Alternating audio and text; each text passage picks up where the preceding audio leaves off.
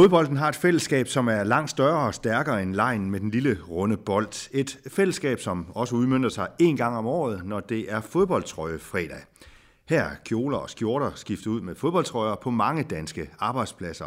Og rundt om der bliver der så doneret penge til børn med kræft. Velkommen til denne udgave af Spiller til Spiller, som er Spillerforeningens podcast, hvor vi selvfølgelig i dag er trukket i fodboldtrøjerne. Og velkommen til dagens øh, to hovedpersoner, som begge har en fin, fin øh, fodboldkarriere bag sig.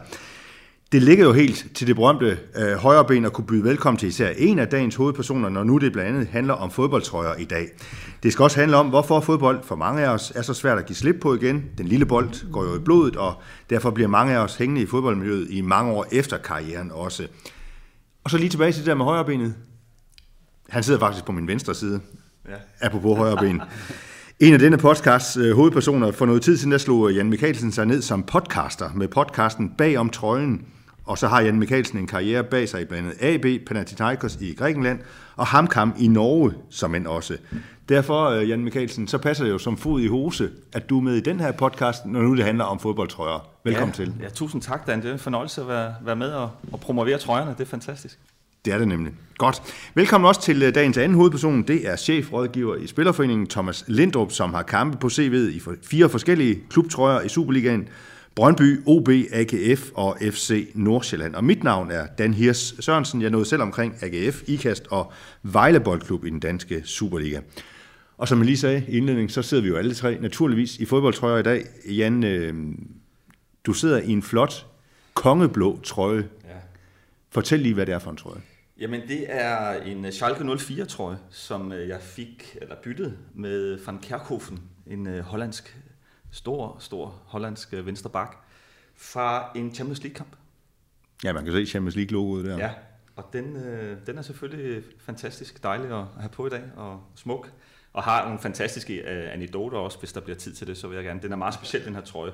Jamen, hvorfor er den det? Kom ja, men, med så lad os komme i gang. Ja og kom bag om trøjen. Ja. Jamen, den her trøje er, er fra den 11. september 2001. Og hvis folk ellers kan huske, hvad der skete den... Øh, Også der er gamle nok, kan i hvert ja, fald. Det var en forfærdelig dag jo, hvor, øh, hvor The Twin Towers i New York blev, blev angrebet.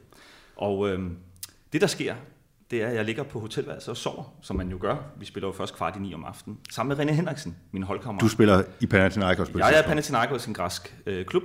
Og, øh, og det er min første Champions League-kamp, faktisk. På udebane. 60.000 mennesker venter om aftenen. Det var lidt mere, end vi var vant til at spille i AB. Jeg havde godt nok spillet nogle kvalifikationskampe øh, inden den her kamp, men det var den første officielle kamp. Jeg ligger og sover og slapper af, og René øh, vækker mig. Ja, hvad er der nu? For helvede, hårdt. Jamen, du skal se, der er, et eller andet, der er et eller andet helt galt. Og jeg skal sige, René er helt vild med fly. Altså han er totalt, øh, altså hvis han kunne blive det, så, så tror jeg, han hellere vil være pilot end fodboldspiller. så han ligger mig, han er sådan helt optaget af det der. Og lige det, jeg vågner, og sådan ligesom får øjne og finde ud af, hvad foregår der øh, inde i tv'et der, så rammer det andet fly. Og så ved vi jo, altså René forklarer mig som baggrund på, hvad der er sket, mens jeg sov, at det, det må være terror. Og der bliver vi jo sådan helt, øh, begge to sådan lidt underlige. Ikke? Og vi forventer selvfølgelig, at kampen bliver aflyst om aftenen. Men det gør den ikke. Så vi spiller, og, øh, og vi vinder 2-0, og øh, jeg starter ind og, og, og spiller no kæmper. Vi har jo en fantastisk øh, øh kamp, og, starter med tre point på udbanen mod Schalke. Det er jo, det er jo en fantastisk start på, øh, på hele det der Champions League, som ender med, at vi faktisk øh, går videre og skal møde. Det slutter med, at vi tager i kvartfinalen på, på Camp Nou for en 100.000 mennesker øh, mod Barcelona. Så man siger, hele det år i Champions League var fantastisk. Men det startede faktisk den 11. september. Og efter kampen, der render vi jo rundt, og, og der går sindssygt mange rygter omkring, øh, hvad der er sket i New York, hvor galt det er det og så videre. Og grækerne er jo meget, det ved I jo, det er jo patos, det er mm. følelser. Og der går rygter om, at der er 80.000 er døde, 60.000 er døde, og det, det vrimler med, med tal. Der døde så alt for mange, det kan vi godt blive enige om, men der, der døde heldigvis ikke 80.000. Nej, gudskelov ikke øh, en størrelse. Ja, lige nøjagtigt. Og, øh, og øh, så bliver kampen jo, det kan Thomas måske komme ind på, så bliver kampen jo dagen efter bliver aflyst af UEFA. Men vi fik altså spillet vores kamp. Øh, ja, med den lidt tragiske baggrund, altså blev så en god dag for os, men det var selvfølgelig måske lidt mærkeligt at spille kampen øh, på den baggrund. Ikke? Ja, derfor er det også en ganske særlig trøje. Den er, den er jo sådan, den er jo ja. på en eller anden måde også, altså, den er selvfølgelig fodboldhistorisk, men den er også historisk i et større perspektiv. Ja, bestemt. Og så altså også min egen historie i det, det var min første Champions League-kamp. Så den, den rummer mange små anekdoter, som, som selvfølgelig gør, at den er ekstremt værdifuld øh, for mig den dag i dag. Thomas, du husker også 11. september selvfølgelig. Ja, det gør jeg. Jeg husker, man husker jo tydeligt, hvor man var, øh, og hvad man skulle, og nærmest hvor man stod hen det sekund, hvor man fik øh, besked om, at, øh, at nu er der nogle fly, der er fløjet ind i, i nogle store bygninger over i, i USA, så det, det var jo ret voldsomt. Jeg, jeg husker det også, som øh, Jan forklarede, at det, jeg tror faktisk, vi skulle spille dagen efter, eller to dage efter, jeg kan ikke huske, hvordan det var med europæisk fodbold dengang.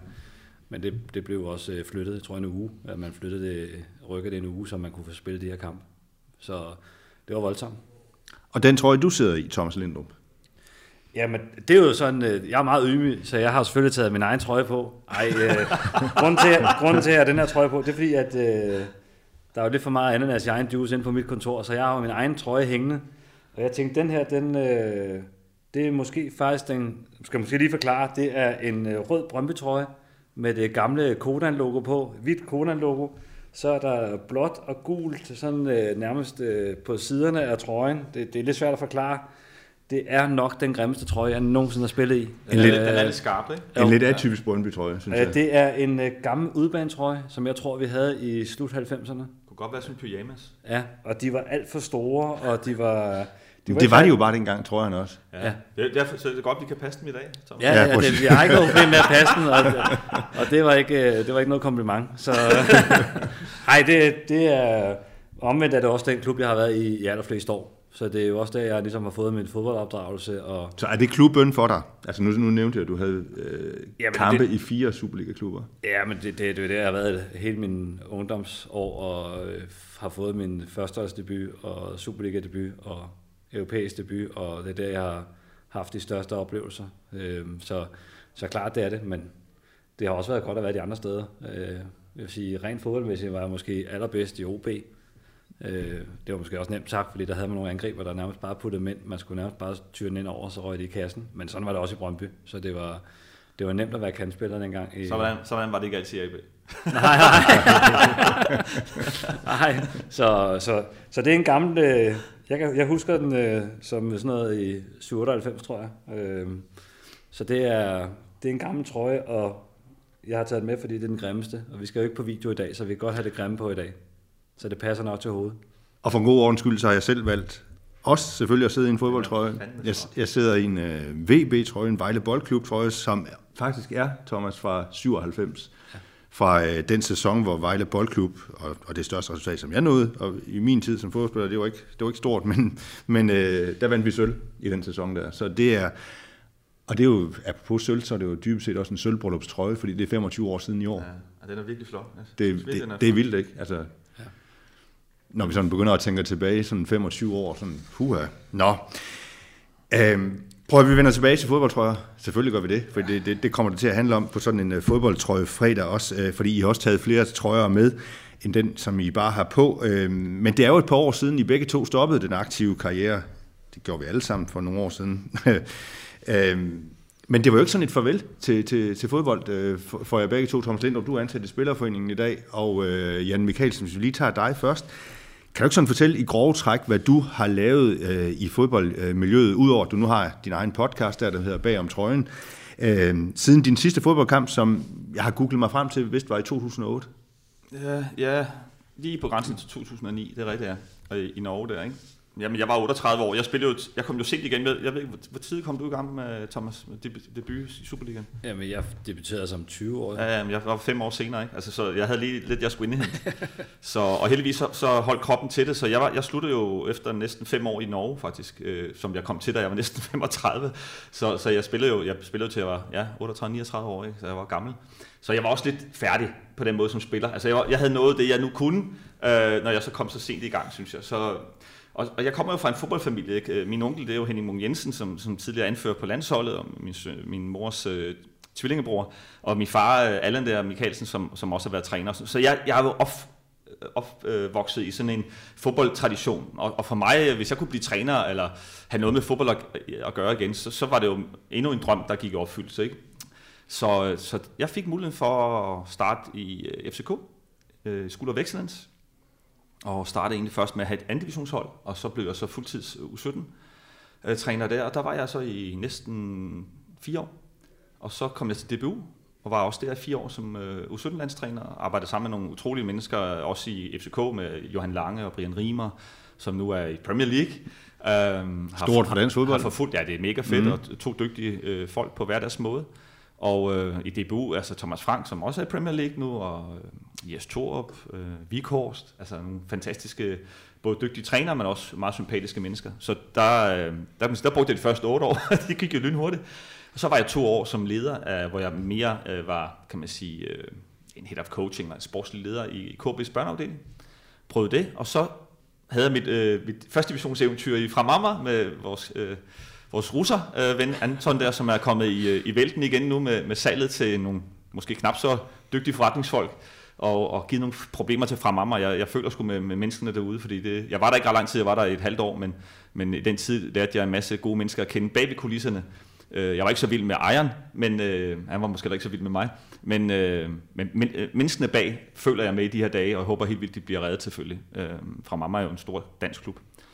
Og så øh, har jeg sidste tre år været nede i Nykøbing hos Claus Jensen, som øh, teknisk chef og også på banen. Altså, jeg får egentlig det bedste af, af de to verdener, synes jeg, hvor jeg får lov til at arbejde med som mere strategisk med, med ungdomsarbejdet og talentarbejdet, som, som heldigvis går rigtig godt, skal jeg hilse at sige. Og så, øh, og så arbejde med, med første divisionsholdet, hvor jeg er sådan defense coach. Øh, og Claus er manager, ikke? og det er, det er jeg super glad for. Men altså, der er også gået tre år, så hmm. jeg, jeg har ikke været så mange steder som sådan, men, men øh, har alligevel øh, været der i nu, ja, siden 2008. Ja, så fodbold hænger bare ved? Det må jeg sige, og, og jeg vil også sige, at altså, det er også en verden, som jeg føler mig tryg i, forstået på den måde ens netværk, og altså nu har vi ikke set hinanden i, jeg ved ikke hvor mange år, og mm, vi falder jo bare ind i det med det samme, ikke? som om vi, ja, vi har været sammen i går. Og det er jo det, jeg elsker lidt ved fodboldens verden, det er jo, at vi på en eller anden måde har den her øh, kammerateri, selvom vi har været de vildeste modstandere, så, så, og det er det, jeg oplever bag om trøjen også. Ikke? Altså, jeg har jo haft de vildeste modstandere inden, ikke? altså Mike Jensen og hvad man ellers har, har bokset med, både på uden for banen. Ikke? Og, og, og der er det, man er, bliver bare afvæbnet, og, og vi smiler, når vi tænker tilbage på vores tid, ikke? og det er måske den bedste tid i vores liv. Øh, det bliver min kone rigtig ked af at høre det, jeg siger nu. Ikke? Men, men det der med at have det liv, som vi har drømt om alle sammen, ikke? Altså, de, det kan I jo mærke i to også, når vi taler om det her. Der sker, bare noget, med, der sker bare noget med en Dan, ikke? Det jo, gør der jo. Jo, prøv at høre, Jan. Det er jo den, altså, det kan vi godt sige jo. Altså, det er jo den bedste tid i ens liv. Altså, kommer det, ikke igen. Altså. Den kommer ikke igen, og det er så ultimativt. Den, kom, den kommer ikke igen, og det, det, det er der, hvor du jo går fra at være dreng og, og, og bliver mand og bliver voksen og, og så videre, og, og, og du, du øh, former nogle venskaber. Og, og op- og nedtur. Vi ved alle og sammen, nedtur, hvor, hvor svært det har været at bryde igennem, ikke? Altså... Øh, og, og det er jo, altså, jeg synes jo, når jeg sådan øh, taler med unge fodboldspillere, sådan, øh, så kan, man kan jo godt være, altså, jeg kunne også godt, dengang jeg var fodboldspiller, kunne også godt brokke mig over nogle ting. Nå, skal vi nu træne igen, eller skal vi nu et eller andet sådan noget. Skal elske men, at træne. Men præcis, men præcis det, det, og det skal man jo sige til dem. Ja. Altså, og de, skal, og de, skal, de skal sætte pris på, på den tid, og, ja. som, som de har på, på fodboldbanen, fordi den kommer ikke igen. Øh, det gør den bare ikke, at Thomas Lindrup, du, du kan jo også tale med om det, altså, kan man sige, fordi øh, for en 12-13 år siden sluttede du din fodboldkarriere, hvis nok i i, de, øh, i de lavere divisioner rent faktisk, øh, efter dine fire øh, Superliga-klubber. Og i dag har du sådan en fod, eller måske nærmere begge fødder i, øh, i øh, Spillerforeningen, og, og møder jo mange fodboldspillere i, i dit øh, erhverv. Ja, og træner og alt muligt andet. Ikke? Mm. Altså nu snakker vi lige om Brian Riemer, i bund og grund en meget undervurderet øh, person. Fantastisk fyr, jeg havde i, som assistenttræner i Hvidovre, da jeg sluttede. Øhm, og jeg forstår godt, at han er kommet der, hvor han er kommet til, fordi han, han, han havde virkelig talent inden for det der. Han kaster sig også ind i det fuldstændig ikke? Med, ja. med krop og sjæl. Han giver jo alt, hvad han har. Ikke? Jo, og det, jeg, jeg synes jo, det, det er fedt, det der med, at det, altså, det er jo en oplevelse for livet, du får. Øh, du har selvfølgelig nogle afsavn, men du får ondt med også mange øh, gode oplevelser som fodboldspiller. Og vi har jo tit snakket med både forældre og med unge spillere, eller jeg har i hvert fald, øh, hvor jeg sidder og siger, prøv at give det chancen. Der er jo nogen, der vil give deres højre arm og højre ben også for at få chancen.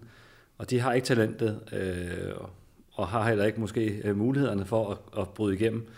Så man ærger sig jo bagefter, hvis man ikke har grebet chancen, fordi ah, så var det lige sjovere at gå til gymnasiefester, eller så var det noget sjovt noget andet. Ja, det er det sikkert også sjovt. Altså, jeg har, har jo selv været igennem møllen, hvor man ikke rendte til gymnasiefester og lignende, altså, fordi man skulle spille kamp dagen efter eller træne.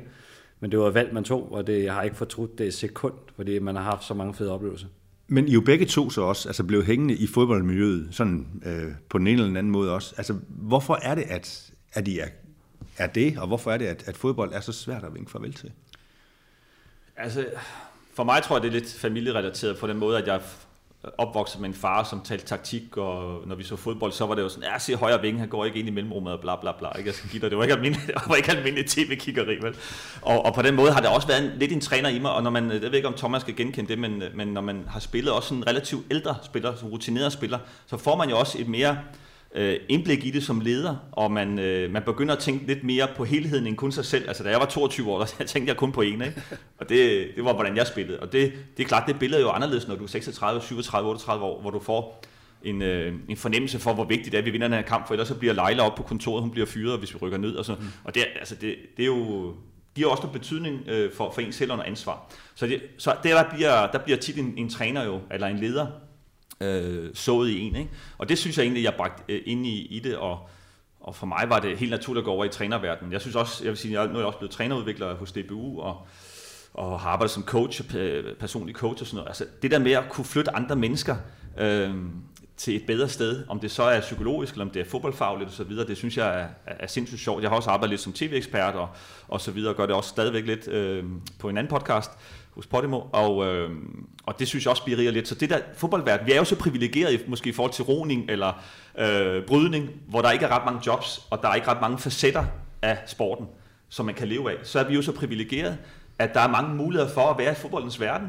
men med forskellige vinkler. Og man kan egentlig nogle gange også hoppe fra den ene vinkel til den anden vinkel. Det har jeg også gjort jo. Så, så er man assistenttræner, så er man cheftræner, så er man øh, tv-ekspert og så videre. Og, og det hele giver jo er med til at runde en, ikke? og man bringer sin personlighed i det på, på godt og ondt. Men jeg synes jo, det har været sindssygt privilegium, altså et privilegium hedder det, at, at kunne være i fodboldens verden med rigtig mange forskellige kasketter. Øh, og det ser ud som om, at der bliver ved med at være mulighed for det, ikke? fordi fodboldens verden er jo også øh, økonomisk øh, altså powerful. Ikke? Altså, mm. Der er mange mennesker, der gerne vil være en del af fodboldens verden, og, og muliggøre, at man har et job. Ikke? Men det her sådan med, med sidste kamp, og sådan, når, man, når man sådan ved godt, at, at nu skal man til at kigge sig selv i spejlet, nu kommer sidste kamp lige om lidt og så videre. Altså var, var I begge to helt afklaret med at stoppe karrieren?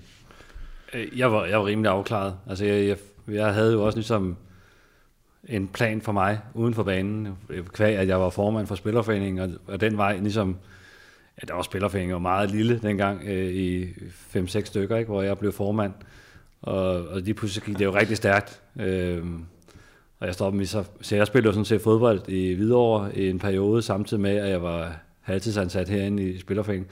Så planen var jo ligesom lagt for mig, kan man sige, at det var mit held, at, fordi det var ikke noget, jeg selv lige havde tænkt over, da jeg blev spurgt, om jeg ville være formand for Spillerforeningen. Men, men det var meget, meget naturligt, og det har jo været en fantastisk rejse, men så på den måde har jeg jo ikke, øh, jeg har jo stadigvæk øh, adgangen til spillere og lignende, så, så på den måde og jeg savner ikke kampene. Det er ikke sådan, jeg sidder, når jeg ser en Champions League-kamp eller en, øh, der er ikke noget, du et derby der. i parken. Du savner ikke sådan lige at spille den sidste kamp? Sådan bare. Nej, faktisk ikke. Øh, og det har jeg faktisk aldrig gjort. Øh, tværtimod så har jeg faktisk været glad for, at noget af det, som man har værdsat, det var faktisk det der lige pludselig, man havde fri weekender. Det har man måske ikke så meget lige i mit job, lige pt, fordi der er altid nogen, der ringer eller skriver. Så man kan altid arbejde, men man har i hvert fald muligheden for at selv at bestemme over sine weekender. Det har man jo ikke prøvet i 20-25 år, eller meget det var ikke nærmest siden man kunne gå, har der jo altid været fodbold øh, stort set øh, ugen rundt, øh, året rundt. Så, så jeg har ikke haft noget, øh, på den måde har jeg ikke savn. Det er ikke sådan, at jeg siger, at øh, når man ser en landskamp, eller nu har jeg aldrig spillet landskamp, men hvis jeg ser en anden kamp eller et derby inde i parken, det har jeg trods alt spillet nogen af, så er det ikke sådan, at jeg står og tænker, at Ej, bare være tilbage for, for 20 år siden, hvor man løb rundt der. Det har jeg ikke. Det savn har jeg ikke. Ikke bare lige sådan en sidste gang? Bare lige sådan, Nej. Bare lige opleve den sidste gang? Jeg, jeg synes, jeg har, jeg skal passe på med at sige, at jeg har været der, så mm. det, øh, og det vil også se helt tåbeligt ud, jo, på banen nu, men...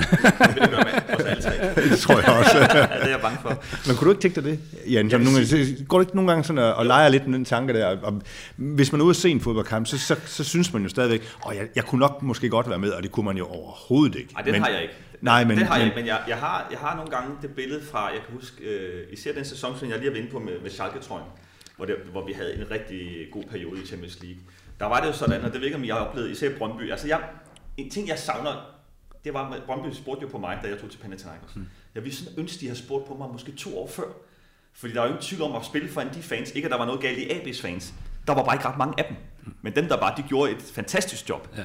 Men, men øh, da Emil Bakkendorf ringede til mig, da jeg, jeg, jeg, fanden ringer du ikke for to år siden? Jeg har lige skrevet under med Panathinaikos. Fordi at få lov til at spille foran den kulisse. Så har du gjort det?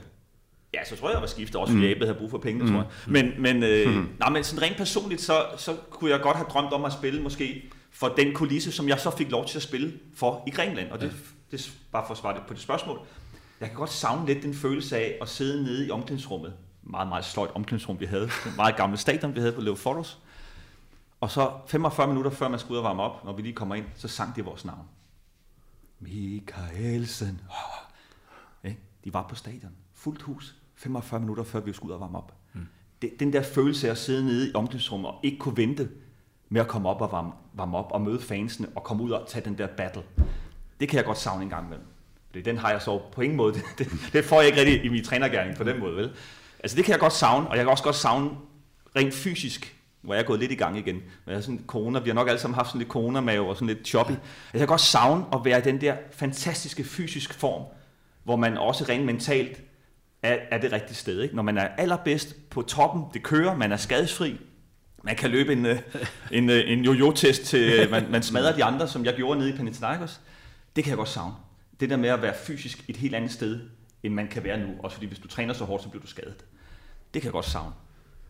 Og det vil jeg give dig ret giver det, giver det mening? Ja, det giver rigtig ja, god mening. Ja. Det er det samme, jeg har nu, det der, fordi jeg har altid haft den der fornemmelse af at sige, at løbe 5 km eller 10 km, mm. no problem. Mm. Altså, jeg vil også kunne gøre det i dag, uden at, at blinke med øjnene. Det vil du bare ikke kunne gøre næste dag. nej, nej, jeg ikke kunne gøre det, og jeg vil heller ikke kunne gøre det så hurtigt, som, men det der med, at man havde kontrol over sin egen krop, og man vidste præcis, okay, nu kan jeg mærke lidt her. Altså, man, man kender sin krop på en anden måde, end man gør i dag, hvor det er lidt mere, øh, lidt, lidt mere løst i huden. Ikke? Øh, så det der med at være i topform, det, det tror jeg, man savner. Og så savner man et helt der kom, øh, kammeratskab og omklædningsjargon. Øh, nu har jeg selv spillet i Brøndby, nu snakker du om det der med, at der spillede man altid tv-kampe. Ikke? Dengang var der jo ikke øh, alle 6-7 kampe, der blev vist. Øh, der var det jo stort set kun én kamp. Og det var jo i 99 ud af øh, 100 tilfælde, så var det Brøndby dengang. Og det var bare sådan, det var. Det var også, gadebilledet var jo også, du ved, øh, rød, eller gule og blå trøjer. Og det fandtes jo stort set ikke andet, og nu er tiden jo bare en helt anden. Nu render man rundt i Messi-trøjer og sådan noget, så, så billedet er der ikke, og der kommer andre klubber til, heldigvis, så der er jo flere om budet. Men dengang var det jo voldsom eksponering, man fik som spiller. Øh, så det, det kan man godt savne. Og det kan jeg også huske, at man savner lidt, når man så rykker jeg til OB, og det var jo ikke, ikke nogen lille klub. Øh, det var Nordsjælland for eksempel, ikke? Det var en meget lille klub. Der sad jo, ja, 2, 3, 4.000 mennesker, hvis man var rigtig heldig, ikke? Hvorimod, at øh, det havde man jo med udbanefans, når man spillede i AB, eller man spillede i Aarhus, så var der 2-3.000 minimum øh, Brøndby-fans. Øh, så man var jo aldrig stort set på udebane. Det fandtes jo ikke. Næsten, fordi du var, der var næsten lige så mange øh, udebane, eller der holdt med os, som der holdt med, med hjemmehold. Ikke? Vi var faktisk med AB, kan du huske det? Var du med den kamp, vi åbnede jo Brøndby Stadion? Ja. Øh, fuldt hus. Ja, vi tabte 4-2. Det var Michael Johansen, han blev skadet. Ja. ja. Det var en fantastisk kulisse. Mm. Altså det må jeg sige. Men jeg vil sige, dansk fodbold generelt, så, er der godt, så synes jeg nogle gange spillet ikke er blevet så meget bedre. Det går hurtigere, men jeg synes sådan for øjet, synes jeg nogle gange spillet ikke er så godt. Men det er blevet sindssygt hurtigt, det er blevet meget fysisk. Og så synes jeg, altså på lægterne, når, når vi er rigtig dygtige, så synes jeg så et derby mellem FCK og, og Brøndby, om det er så det ene sted eller det andet sted, det, det har jo internationalt format. Altså det vil jeg sige, man siger tit, ah, at ja, i udlandet det er meget, meget større og sådan noget. Jeg vil sige, når jeg, når jeg er inde og ser FCK øh, Brøndby, med de tifos og det, øh, det øh, nærmest støj, der er derinde, altså det kan sagtens måle sig med, med nogle af de andre, vi, vi normalt synes er, er langt foran. Jeg synes, der er sket meget på, på den der fan-kultur i, i, i Danmark. Ikke? Øhm, det synes jeg, det er mega fedt. Men Thomas Lindrup, du siger sådan, du savner det egentlig ikke, altså, og vil egentlig ikke ønske at kunne få bare lige en kamp mere og så videre, men, men kan du få, altså, nu sidder du også i, i en stol øh, i Spillerforeningen, hvor, hvor du jo også øh, møder mange af de her spillere, som også stopper øh, deres karriere, skal til at stoppe deres karriere osv. Og der er jo nogen, der har svært ved overgangen fra, fra fodboldspiller og så til et eller andet andet. Ja, og det, det vil der altid være, fordi det er en voldsom kontrast mellem at spille for 20.000 ind i parken, og så næste dag, så skal du sidde øh, på kontor. Øh, om det så er her, eller det er et andet øh, erhverv, så, så er det jo en stor kontrast. Det er også det der med, hvad er det egentlig, du får på dit CV ved at spille fodbold? Du får en masse kompetencer, men du får ikke, øh, du får ikke en karakter, hvor du siger, om så får du diplomer, værsgo her med, du kan, du kan have enten det her job eller noget andet. Så, så det er jo et eller andet sted at finde øh, sin egen hylde på et eller andet tidspunkt, og jeg, jeg synes jo, heldigvis har vi jo, og ikke fordi vi skal rose Spillerforeningen, men Spillerforeningen har jo også taget sig rigtig meget af spillerne for at undgå den her situation, at man ender i det her øh, famøse hul efter karrieren, at man ligesom begynder at... Så tiden er også bare en helt anden, end det var, da vi spillede der kunne man, hvis man skulle læse, så var det på normeret tid, og hvis man ikke nåede det, så var det bare at starte forfra. I dag der kan man jo splitte det i atomer. Du kan nærmest bare tage et fag, ikke bare, men du kan tage et fag ad gangen, så, og du kan tage det online. Der er mange og, flere ordninger også. Ja, der er mange Altså, flere muligheder, ja. end der var øh, dengang vi spillede. Ikke? Men, så, så det er ikke sådan, at jeg, jeg savner det. Altså, jeg, jeg kan jo godt se, nu var vi øh, i efteråret her, hvor vi jo inde og se Brøndby mod Glasgow. Altså, der kan man jo godt mærke, at man, at man får suset ved, altså, fordi det er jo voldsom øh, en stemning, de kan skabe. Øh, den ro skal de alligevel have. Øh, og, og det kan de, det er helt enestående i Danmark, tror jeg. Altså det, det er i hvert fald de oplevelser, jeg har haft. Ikke? Og det er jo også det, vi havde lidt med landsholdet i, i sommer, øh, hvor man siger, okay, og det var selvfølgelig en tragisk hændelse, der ligesom, men stemningen havde nok været den samme, selvom det ikke var sket, altså fordi det var, det er helt exceptionelt, at vi får en slutrunde til Danmark, og et dansk landshold, der spiller på hjemmebane, og vi har et rigtig godt landshold i PT, så, så hele den stemning var jo, og den blev så lige eskaleret lidt øh, på grund af den famøse hændelse, som vi ikke gider snakke mere om. Øhm, og det... Han er heldigvis tilbage på banen igen. Ja, Ja. Men Jan, du, Jan Mikkelsen, du, øh, du trak den jo lidt, kan man sige, øh, før du stoppede, øh, og, og fortsat helt frem til du var 38 år. Ja, altså, ja. var, Russell Mammon kan gøre meget. ja. men var det, fordi du ikke ville give slip på det, eller, eller, var eller øh, ja, hvad vil du, sådan, hvad, Jamen, vil, der er hvad vil du faktisk sige til Jan Mikkelsen i dag, hvis han skulle forberede sig på sit karrierestop? Ja, jeg vil, jeg vil nok være i tvivl om, jeg skulle tage det sidste år, fordi altså, der, øh, det er sådan, at jeg, jeg er 34 år, der, der, der er jeg i Athen, og jeg, jeg kan godt mærke, at der skal mere og mere til, før jeg starter inden. Jeg har fået en ny træner. Lang historie, jeg skal nok gøre det meget kort. Og så får jeg muligheden for at tage op til Ståle, og Ståle øh, bruger rigtig meget energi på at få mig derop og sådan noget, og jeg får en fin kontrakt og sådan noget, efter norske forhold, det er jo ikke øh, Messi, men, men øh, får en rigtig god øh, behandling og, og, og starter derop. Og så spiller jeg faktisk okay, og hver gang, øh, hver gang vi skal til at forhandle, så spiller jeg rigtig godt. Så, jeg, jeg, så var der også perioder indimellem, hvor jeg måske ikke var så god og ikke var pengene værd. Men sådan lige, du ved, et par måneder før man skulle til at forhandle, spillede jeg bare pis godt, og du ved, dagen spiller hver gang og sådan noget. Ikke? Så den fik ikke for lidt. Og så forlængede jeg. Og så, øh, jeg boede alene det første halvandet år, apropos med offer ting. Der så jeg ikke mine børn og min kone ret meget. De, vi kørte frem og tilbage. Det var værre stress. Og jeg fik faktisk lov til at træne. Jeg ved ikke, om du var i Nordsjælland på det tidspunkt. Så fik jeg lov til at træne og ståle i Nordsjælland i den der lange, lange vinterpause. Det går være, du ikke var. Nej, det var- Nej, det var 2006 5, 7 stykker. Men så øh, laver jeg en toårig kontrakt med betingelsen af, at min kone og børn må komme op, og de begynder at gå i norsk skole og sådan noget. De taler jo norsk i dag, begge to, begge børn, som de kun var der i to år. Ikke? Det lyder lidt dumt. Jeg, jeg lærte aldrig at snakke norsk, fordi jeg har ligesom lidt stålet, når jeg hørte mig selv tale norsk, så tænkte jeg, hey, seriøst, er der nogen, der laver gas her? Stop nu dig selv. Ikke? Så jeg lavede, jeg lavede sådan noget tale dansk, men med norske ord, ikke? ligesom Ståle prøver. Ikke? Uh, det er så ikke gået så godt med Ståle. Han får rimelig meget kritik for det. Men lad det, det er en anden historie. Så spiller jeg så de der to år, og øh, jeg har egentlig, altså Gitte og mig, min kone og jeg, vi har egentlig sagt, nu, nu stopper vi. Nu er jeg 37, nu tager vi hjem, og vi har forberedt børnene skulle i dansk skole og sådan noget, fordi de, de synes måske ikke, det var så sjovt at være deroppe hele tiden. Vel? Og øh, jeg har egentlig planlagt det, så begynder jeg at spille godt igen. Og så kommer de altså bare med en kontrakt, jeg ikke kan sige nej til. Nå, men alternativet, og det glemmer du lidt at sige, alternativet er også nogle gange, man skal, ens løn er jo ikke den samme, som hvis man i hvert fald er etableret Superliga-spiller, og så være en- på kontor. Altså det må jeg lige godt sige, det, det betyder jo også lidt at sige, skal man lige tage et par år mere? Jeg synes, det er skideskægt at spille. Jeg tjener fire gange så meget, som jeg kan tjene øh, et normalt job, og, øh, og lige tage det sidste med. Ikke? Ja. Og det var nok det, der, det, jeg gjorde, men det gjorde så også, at, øh, at Gitte rejste jo hjem med børnene. Så jeg tog et år mere derop alene. Og, og det vil jeg sige, det fortrød jeg sgu nok. Altså, jeg synes det var hårdt at, at sidde deroppe alene, når man nu havde vendt sig til, at man havde familien med. Mm. For de første halvandet år, der havde jeg ligesom, ja, altså, jeg gør det alene, og så får jeg lov til at køre hjem en gang imellem. Ikke? Men øh, der var Ståle jo smuttet, der havde jeg jo en anden træner. Så der, den gik altså ikke på samme måde med at tage hjem hver gang, og det var også hårdt det der med at køre frem og tilbage. Der er så selv 9 timers kørsel og sådan noget. Ikke? Så, så jeg vil sige, det sidste år, når du, når du spørger på den måde, Dan, så vil jeg sige, det vil jeg nok være i tvivl om den dag i dag, om jeg vil, om jeg vil sige ja til. Altså, okay. Okay. Vi lever stadig af pengene, så det er jo fint nok. Nej, det er gas.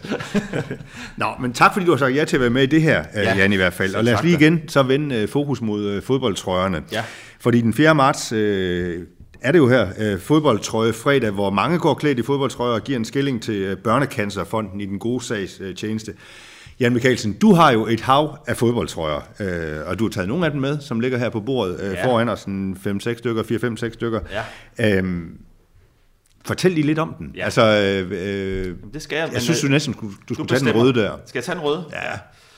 Den her trøje, den er jo, altså den er faktisk fyldt med både stor glæde og stolthed, men også en lille smule smerte. fordi det er min øh, trøje fra øh, min eneste VM øh, slutrunde, men jeg spillede jo ikke. Og det ved I også, som I sidder som to øh, bundprofessionelle kale.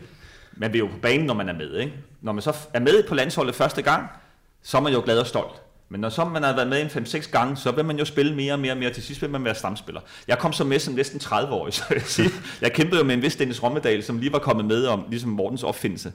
Men jeg troede fandme på det selv i hvert fald to år, at jeg skulle nok slå ham af. Det lykkedes overhovedet ikke. Det kan jeg godt sige. Han fik jo 130 landskampe, ikke? Sindssygt mange i hvert fald. Og jeg fik 19. Så man siger, den vandt han, og det var fair nok. Men, men trøjen er jo, er jo et symbol på min oplevelse i, i serie Japan og øh, Korea. Øh, en fantastisk oplevelse, men også fyldt med nogle frustrationer. Det kan jeg lige så godt være ærlig at sige. Og det kan man så sige, ja, men hvad har du regnet med selv? Jamen, når man er med, så vil man jo... Så vil så mere have man, mere. Så man have mere, ikke? Det er ja. bare for, for folk forstår det. Men den er faktisk øh, meget speciel, og der er jo... Øh, jamen, du kan se mit navn bagpå, og der er et... Øh, øh, hvad hedder det? 2002 FIFA ja, World Cup. symbol, eller hvad man skal sige, sådan en lille Korea, logo. Japan, ja. ja. Og, og så er det hummel, og det er lidt den der, jeg, jeg er måske ikke så vild med, den sidder lidt stramt, øh, især i dag, men også dengang. øh, den er lidt lille i det, og, og lidt sådan lidt slim, eller hvad skal man sige, jeg ved ikke, den er sådan lidt, lidt speciel at have på, så, så den har jeg med i dag, som kan man sige, en debut-trøje, ikke? Som, som symbol for den tid. Jeg kan også se nummer 15, så, så der havde de allerede på forhånd sagt, hvem der skulle spille. Ikke? Det var sådan lidt ærgerligt måske fra start af, og ikke at vide, at man skal spille. Den kan jeg godt være misundelig på. Det er måske en af de ting, jeg er sådan øh, misundelig på andre på. Det er, at man aldrig fik chancen for at stå inde i parken til nationalhylmen og stå nede på banen og op, ja. Ja. have den oplevelse. Det må være fantastisk. For det skulle være- det er sådan lidt det ultimative, tænker man. Ja. ja. Ja, men, og Den- det lyder meget forkælet, når jeg siger, at det også er fyldt med smerte, ja. men det, er det, det, Nej, men jeg forstår det, det det kan I sagtens sætte jer ind Ja, i, ikke? Altså, det- det, det, når, fordi når man- man har været med et år som, som reserve, så bliver det jo også lidt hverdag, forstå ja. mig ret, ikke? Og, og man regner med, at jeg er jo med næste gang. Så får man nogle gange et chok. Jeg, jeg oplevede lige i starten, øh, især når Martin Jørgensen var klar, Dennis Rommedal var klar, Kenneth Perez var klar, øh, Peter Løvenkrantz var klar, Jesper Grønkær var klar, ja. der var rimelig mange kanter, ikke? Mm. Øh, så, så oplevede jeg i starten, jeg ikke var med en enkelt gang, hvor jeg ligesom havde været med, og tænkte, fuck, hvad var det for noget? Og det gjorde faktisk ligesom, at man sagde, okay, nu skal jeg gøre mig endnu mere umage dagligdagen. Det var ligesom et, et uh, wake-up call. Og så var jeg så med i fire år i streg. Ikke? Ja. Men, men ikke som fast, øh, altså som starter var jeg jo kun inde øh, fem gange, tror jeg. Fem-seks gange. Men, Men- men, men- anyway, øh, fantastisk oplevelser. Men, Selvfølgelig. men jeg vil stadig sige, når jeg, når jeg tænker tilbage på min egen karriere, så føler jeg mig jo, når jeg tager Panathinaikos trøjen med, mm. som jeg har her, så er det klart, der føler jeg mig meget mere øh, en del af resultaterne. Forstå mig ret, ikke? Øh, Champions League kvartfinale, UEFA kvartfinal mod Deco, kan jeg huske. Vi røg ud til Porto, som så senere vandt. Jeg løb og dækkede Deco op hele kampen. Havde meget godt fat i ham, men vi tabte. Og øh, fantastiske oplevelse. Altså, spillede på Camp Nou, spillede på Banabeo mod Zidane og Roberto Carlos over min side. Og, altså, det, det fylder mere for mig, men jeg er da også mega stolt af den røde. Fordi jeg kommer også fra baghjul. Altså, det gjorde jeg virkelig ikke. Altså, jeg fik debut som 29-årig. Altså, det, det er der heller ikke mange, der gør, så holder fast indtil man er 33. Så det, på den måde er jeg skide stolt af nogle af de ting, fordi jeg trænede fandme godt, og jeg gjorde alt. Jeg gjorde alt for at få så mange minutter som overhovedet muligt. Ikke? Det var bare svært. Prøv nu, det er jo ikke nogen, det er jo ikke nogen modekonkurrence, men, men Nej. og, og, alle fodboldtrøjer er dybest set flotte. Jeg ved ikke lige med... Nej, vi blev pyjamasen der, den, Ja, den er, den er streng, ikke? Den er, den Ja, er streng, ja. ja. Den er, den er rigtig, rigtig slem, synes jeg. Jeg kan ikke mindes, Den er at jeg sådan har legendarisk. set noget. Lad os sige det. Jeg på spørger den- om der overhovedet skal billeder Ja, på, det ved jeg øh, heller ikke. på forskellige Altså, sociale medier. Jeg kan huske, når man spillede kampe nogle gange med sådan østeuropæiske hold, så kunne de godt finde på at have sådan nogle farver her, som den her. Ja, faktisk. Ikke? Så det kunne godt have været sådan en uh, Den Moskva, er inspireret, tror jeg, den er inspireret, ja. Den er, Uden at- hele Østblokken er blevet inspireret Ja. af den der. Men den flotteste, synes jeg jo, som tager prisen, det, Ja. det er juve Ja, der. ja men skal jeg snakke om den, fordi den, den betyder også sindssygt meget for mig. Det er faktisk ikke min egen mm. øh, matchvogn. Det er min, øh, min far, som, som øh, faktisk i dag døde for seks år siden i dag. Så jeg skal hen til hans grav bagefter, så det er selvfølgelig lidt følsomt. Men, øh, men far var også mm. en trøje aficionado, og, og det min far gjorde, han var også lidt af en gavtyv, det var jo, at han øh, var scout for Udinese i en periode, og der solgte han jo faktisk Allan Gorte og Bisgaard og Thomas øh, Helve og Martin Jørgensen til, til Udinese der. Og så når han var nede og, øh, og ligesom at snakke med klubben og de næste aftaler og det næste program, så fik han tit fat i de der danske gutter, og så sagde han, øh, Allan, øh, når I skulle møde Milan næste gang, så, så få lige fat i en Milan-trøje. Jeg har ikke nogen Milan-trøje. Det er, det er den eneste, jeg mangler i min samling. Ikke? Velvidende, at han havde 5-6 stykker Milan. han havde 5-6 Milan-trøjer i forvejen. Ikke? Og det gør jo, altså, da vi så øh, går hans ting igennem, da han er gået bort desværre, så, så finder vi jo, øh, jeg tror han har ja, 80-90 trøjer, og mange dubletter med Fiorentina, Udinese, Juventus og, og Inter og Milan. Så den her øh, Den her er fra Marquisio, stærk, stærk landsholdsspiller dengang, også stor spiller.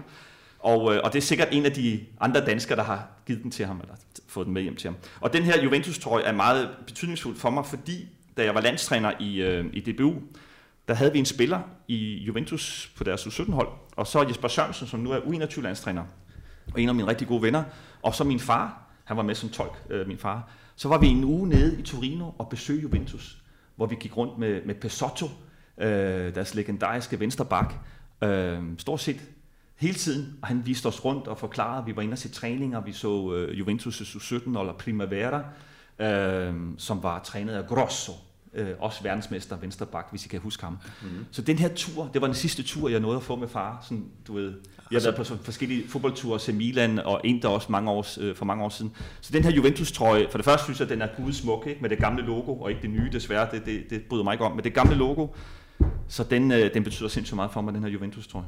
Ja, så lige på dagen også. Ja, og lige på dagen, ikke? Så, ja. ja. det kunne du ikke vide selvfølgelig. Nej, det kunne jeg ikke. Nej. Så, Jeg har haft ham som det træner. er pappas, pappas trøje. Ja, Jeg har haft ham som træner i Vejle ja Boldklub, det ved jeg. så hils ham på en eller anden måde, Ja. når du skal der Ja, jeg forbi. tænker på ham senere i dag, når Det jeg godt. tager over til graven. Ja. Thomas, du har jo også en, øh, en trøje mere, øh, en øh, OB-trøje. Ja, det har jeg. Det er faktisk, øh, og det er en af de pænere, synes jeg faktisk, øh, som jeg har spillet i. Jeg synes faktisk, det var et øh, fedt design. Øh, Lidt eller Juve-trøjen, sådan bare lige lidt. Ja. Er, lidt, er det ikke lidt mørkere blå, den der, end det, de spiller med nu? Eller er det bare mig, der er, ikke lige kan se det ordentligt? Den virker en lille smule dybere blå, men ellers så... øh, det er en ja, helt klassisk flot. øh, blå og hvide stribet. den er meget øh, flot. Og det er, det er Ja. Nike. Øh, så den, øh, den har jeg også været glad for. Den Ja. ja. har jeg selvfølgelig også hængt op inde på mit kontor. Hvad med nummer, Thomas? Var du, øh, var du vild med? Altså nu er det 11'eren der. Var det, var det vigtigt for dig at få 11'eren? Øh, det er faktisk meget sjovt, fordi 24. Ja, det er også den, jeg husker, der Du har er nummer lidt... 24 på Brøndby-trøjen. Der. Ja. Ja. Ja, det havde jeg faktisk altid, og så måtte jeg ikke, øh, som jeg husker det, så måtte jeg ikke beholde nummer 24. Øh, jeg blev faktisk kaldt 24 af mine kammerater i Tostrup, og sådan noget. Jeg kommer fra Tostrup, øh, og de kalder mig 24 eller 24. øh, Det og bedre gjorde de får bare sådan... Ja, ja, og det, det var sådan, det, det var lidt af, det var lidt efter, hvor vi var henne, ikke? Så, så det, var, det var faktisk sådan lidt et øgenavn, øh, sammen med Lindrup. Jeg har jo aldrig heddet Thomas, stort set hele mit liv. Men, men det, så jeg har aldrig sådan rigtig... Steffen Højer havde nummer 24 i OB, så det kunne jeg ikke få. Øh, Jeg fik endte faktisk også med, at så skulle jeg lige pludselig have nummer 9 i Brøndby. Okay. Øh, fordi at øh, dengang, der hang det jo sammen med, at du ved, øh, 1-11, hvis man lige pludselig blev sådan mere stamspiller, så skulle man have, øh, så kunne man ikke rende rundt i andre numre. Øh, så, så det var sådan den, den gamle skole dengang. Øh, og det er lidt ærgerligt, fordi det, jeg kunne godt lige have nummer 24. Det er sjovt, du siger det der med, med, med, med trøjenummer. Det er grund til, at jeg tænker meget på, det var fordi, da jeg startede Panathinaikos, der startede jeg samtidig med Jonas Kolka. Jeg ved ikke, om vi ved, det er en. Ja. en, en rigtig dygtig og sød fyr øh, fra Finland, øh, som kom fra PSV. Og, øh, og jeg fik nummer 11, da vi fik vores trøjer. Og så kom Jonas hen til mig på sådan det, det der, han taler det der finske engelsk. Øh, om han måtte få øh, min trøje, fordi han har altid spillet nummer 11. Og det var hans yndlingsnummer, bla bla bla. Og der var jeg egentlig lidt ligeglad. Så jeg fik så nummer 12 i stedet for nummer 11. Men apropos sådan lidt, så da jeg gik et stykke tid, så tænkte jeg, "Ah, det var sgu da lidt ærgerligt, at jeg ikke fik 11'eren trods alt. Men jeg vil sige, jeg spiller jo ikke venstre ving. Så jeg synes også, det var sådan lidt mærkeligt, at jeg skulle spille med nummer 11 som højre vingbak, eller som central midtbanespiller. Ikke? Men, men det med trøjenummer har jeg aldrig gået rigtig meget op i, men når jeg kigger tilbage nu, så er jeg jo altid kendt som femmeren i AB, Ja. som vingbakken der. Så på en måde, så synes jeg, at det med trøjen er begyndt at fylde lidt hos mig nu, efter øh, med bag om trøjen, at det der med mange spillere har faktisk sådan, det er mit nummer. Og, og har egentlig øh, måtte kæmpe for at få det nummer, ligesom du selv øh, oplevede i OB, ikke? Sådan, "Ah, det har højere, Ej, jeg vil fandme have det nummer, ikke? Men altså, Jonas han fik det relativt nemt, øh, uden øh, de store svære slag. Og så bliver vi også øh, mega overtroiske i sådan et, et Lige fodboldmiljø. ja, lige nøjagtigt, øh, men, men det her med fodboldtrøjer, som hvis vi lige sådan skal runde det hele af, sådan, altså, hvad betyder fodboldtrøjer for jer? Altså, øh, når I ser folk, der, der kommer, altså, man ser jo mange der, efterhånden, kan man jo godt have en fodboldtrøje på, i stedet for en skjorte på. Bestemt. Altså, Altså for mig at sige, nu taler vi lidt om det, der skete i sommer, øh, øh, udover det med Christian, så tror jeg lige meget hvad, så er der sket noget med, at fodboldtrøjen er også en, en, et identitet. Altså det er et, øh, et symbol på det fællesskab, som vi skal ud og opleve sammen, og den kamp, vi skal ud og have, øh, fredelig kamp i, de her, i disse timer, eller tider, men det der med at gå ud, og så er vi en del af noget større, ikke? Mm. som er et fantastisk øh, øh, slogan for, for DBU, pis godt ramt. Og, og det synes jeg virkelig blev manifesteret i sommer, om det så var Finland, eller som også har en fantastisk flot trøje, øh, den finske trøje er så smuk, ikke? Men, men det der med, at vi, altså man er altså bare helt rødt øh, hav på den ene tribune, ikke? og så har man det blå-hvide hav med, med Finland i den anden ende. Det synes jeg bare på en eller anden måde er lidt rørende faktisk. At, at det der med, at vi har en, en fredelig kamp, som øh, ja, vinder eller taber, så går livet videre. Men det der med, at vi har vores identitet i trøjerne, øh, men Thomas, det, det, det synes jeg har gjort et eller andet her øh, de, de sidste par år. Og Thomas, du, du må også opleve det sådan, altså i de, i de tidlige Brøndby-år på en eller anden måde, der var Brøndby også øh, dagsordensættende herhjemme, også sådan på, på fansiden, sådan i forhold til at hvis I kom rundt til, nogle, øh, til de jyske byer og skulle spille der eksempelvis, sådan, så, så, var det jo, så var det jo helt gult, øh, nærmest på, på den ene lange side af stadion. Det, det var jo stort set, det var, de var jo nærmest i overtal, i hvert fald også lydmæssigt, lige meget hvor, nærmest hvor man spillede henne i, i Jylland. Og jeg kan også huske, det, det ved jeg ikke, om de gør mere, men altså vi tog jo rundt øh, om sommeren og spillede sommerkamp, du ved, og det var jo primært i Jylland, så vi rejste rundt øh, i, i hele opstarten, og så træner man om formiddagen, og så spiller man øh, showkamp, øh, opvisningskamp i Ringkøbing, eller Skørping, eller pokker nu kunne være, ikke? Og, så vi kom jo, altså, jeg husker, at vi har spillet utrolig mange kampe, og det var med flere tusind tilskuere, og man støttede op omkring, at det var et eller andet jubilæum i den lokale fodboldklub, og det var jo sådan set, det er hyggeligt nok, og det var ligesom en del af, af den kultur, så, så det var jo, altså billedet var jo dengang, det var gul og blåt øh, overalt. Hvis du så en fodboldtrøje, så var det, i dag der er det jo spredt ud på, nu skal jeg sige, 100 klubber, ikke? nu er det ikke bare nationalt, nu er det også internationalt, at man, man render rundt i United, tror jeg, øh, Liverpool, tror jeg, øh, Real Madrid, Barcelona, hvad det der sidder, ikke? Og, og med et navn på, ikke? Så, så det er jo, og det er også derfor, det er nogle kæmpe brands, altså Messi og Ronaldo, det er jo, det er out of this world jo, hvad, hvad de sælger, tror jeg. Men Thomas, du har dem jo hængende på dit, øh, på dit kontor her på øh, Spillerforeningen. Øh, er det fordi, at de betyder noget særligt for dig, eller hvad? Nej, jeg synes bare, det, det giver god mening, og det er også en god måde at gemme. Altså, jeg har, ikke, jeg har også byttet, som med Jan, jeg byttet rigtig mange trøjer igennem tiderne, men jeg har aldrig gemt dem. Og hvis der er nogen, der har spurgt om et eller andet, jamen, så har jeg, øh, jeg har en kollega nu, som har min øh, Manchester United-trøje fra Champions League 98. Den har han hængende hjemme i kælderen, fordi det betyder mere for ham, end det gør, at den ligger nede i, i, i en Så du har ikke, sådan, du har ikke sådan, sådan en favorittrøje? Nej, ikke specielt. Øh. Men det har du, Jan? Nej, det er svært at sige, men øh, øh, nej, jeg tror ikke, jeg har. Jeg kan ikke sige en, det er jo ligesom ens børn. Det er svært at sige. Øh. den har jeg for Sting, fordi Sting har blevet altid spurgt, hvad, hvad hans bedste sang, yndlingssang? Det kan jeg ikke. Det er ligesom at sige, hvad for et af mine børn, jeg bedst kan lide. Ja. Det er sådan lidt, lidt, lidt søgt, ikke? Men ja. anyway, øh, jeg synes, jeg kigger jo ikke på mine trøjer hver dag. Nu er det klart, med bag om trøjen, så er det blevet ekstremt, og jeg tager, dem, øh, jeg tager tit nogle af mine egne trøjer med, som vi udveksler, og, og hvis en af mine trøjer kan have noget sammenhæng med gæsten, så, så er det også sjovt for gæsten nogle gange. Nå, fanden har du den model, eller hvad var det for en kamp, ikke? Men jeg vil føle lidt, at jeg var amputeret, hvis jeg ikke havde mine trøjer. Lidt. I forhold til netop øh, det visuelle, og have noget fysisk, et fysisk minde fra de billeder, jeg har oppe i mit hoved fra den kamp. Og for eksempel Schalke-kampen kan jeg jo huske masser af små glimt fra kampen, og jeg har den også på video, så jeg har ikke sat mig ned og set den, jeg ser ikke kampen igen, men jeg har jo masse glimt, øh, og der synes jeg bare, det er trøjen, at jeg kan mærke den, jeg kan se på den, når jeg har lyst, det synes jeg giver mig noget, som jeg vil være rigtig ked af ikke at have i dag. Så jeg kunne ikke drømme om at give mine trøjer væk. Øh, jo, hvis mine børn ikke vil have dem den dag, jeg er væk, så kan de give dem til et godt formål. Men sådan, så længe jeg lever, så synes jeg, det er fedt at have dem. Jeg, jeg fik to trøjer, da vi mødte United i Champions League. Der fik jeg Ole Gunners øh, Solskjaers, den har jeg beholdt selv, og fik jeg Gary Neville's. Og den gav jeg til min bror. Min bror har fået den. Det var kun fordi, jeg havde to. Ellers havde jeg sgu ikke fået den. så for mig betyder det meget, men mere som en forlænget øh, arm til oplevelsen, ikke? hvis det giver mening. Det håber jeg, det gør. Det gør det bestemt. Men der er jeg mere som med, med medaljer. Altså, dem har jeg, har jeg sgu ikke så mange af. øh, dem, har, dem har jeg alligevel dem har jeg gemt. Ikke? Altså, men, men det, er også, det er jo ikke noget, jeg har hængende hjemme på kaminen. Men jeg burde måske tage dem ind på kontoret og have dem hængende op. Øh, man har alligevel nogle, men altså, det var også det, det er med til at huske, og man ja. skal huske at minde sig selv om at nyde situationen. Ikke? Altså, da jeg spillede i Brøndby, hvis man vandt sølv, Altså, det gjorde man ikke, man tabte nærmest guld, ikke? Så ja. fejrer man jo ikke sølvmedaljer. Apropos det, det er jo øh, dansk trøje. Ja, jo, men, jeg, synes, jeg synes jo, vi vandt sølv i, uh, i Vejle, men uh, Thomas ja. Grausen, han synes, uh, vi tabte. Ja, og, og det, er jo, det er jo meget sjovt, fordi det, var det. det var virkelig sådan i Brøndby, at man, man fejrede jo ikke sølvmedaljer. Altså, så gik man over og spiste op i, uh, i kaffetutten, skulle jeg til at sige, ikke? og så gik man hjem bagefter. Ikke? Det, det var lidt skræmmende, at man ikke har været bedre til at nyde tingene, fordi øh, jeg tror godt, jeg kan sige i dag, at, øh, at klubben ville jo have nærmest fejret sølv hvert år. Ikke? Og dengang var det jo bare, nå, er det sølv i år? Nå, så må vi se, om vi ikke kan vinde guld næste år. Ikke? Øh, så det er jo ligesom målsætninger selv. Og det, og det, er, jo, det er jo fint nok, at man, man glemmer måske lidt, at, ligesom også når man har de her oplevelser, nu kan du så blive mindre om, at du har alle de her trøjer, Jan. Ja det er jo, at man bliver mindet om nogle rigtig gode tider og nogle fede oplevelser. Ej, der er også nogle hårde trøjer imellem, ikke? Der er Ja. nogle nederlag, som sviger lidt. Barcelona-trøjen for eksempel, den byttede jeg med Luis Enrique, ikke? Mm. Altså, den gør jo nas, ikke? Der tabte vi jo med et mål til sidst, og vi rammer stolpen i sidste, i sidste sekund med Vlaovic. Ellers var vi røget i semifinalen. Ja. Ja. Så, så er også nogle af de der, men det det er fedt at have dem. Altså, jeg synes, jeg synes, de er smukke, og jeg synes, de er fede, og jeg, jeg, jeg går ikke, ikke i dem privat på den måde.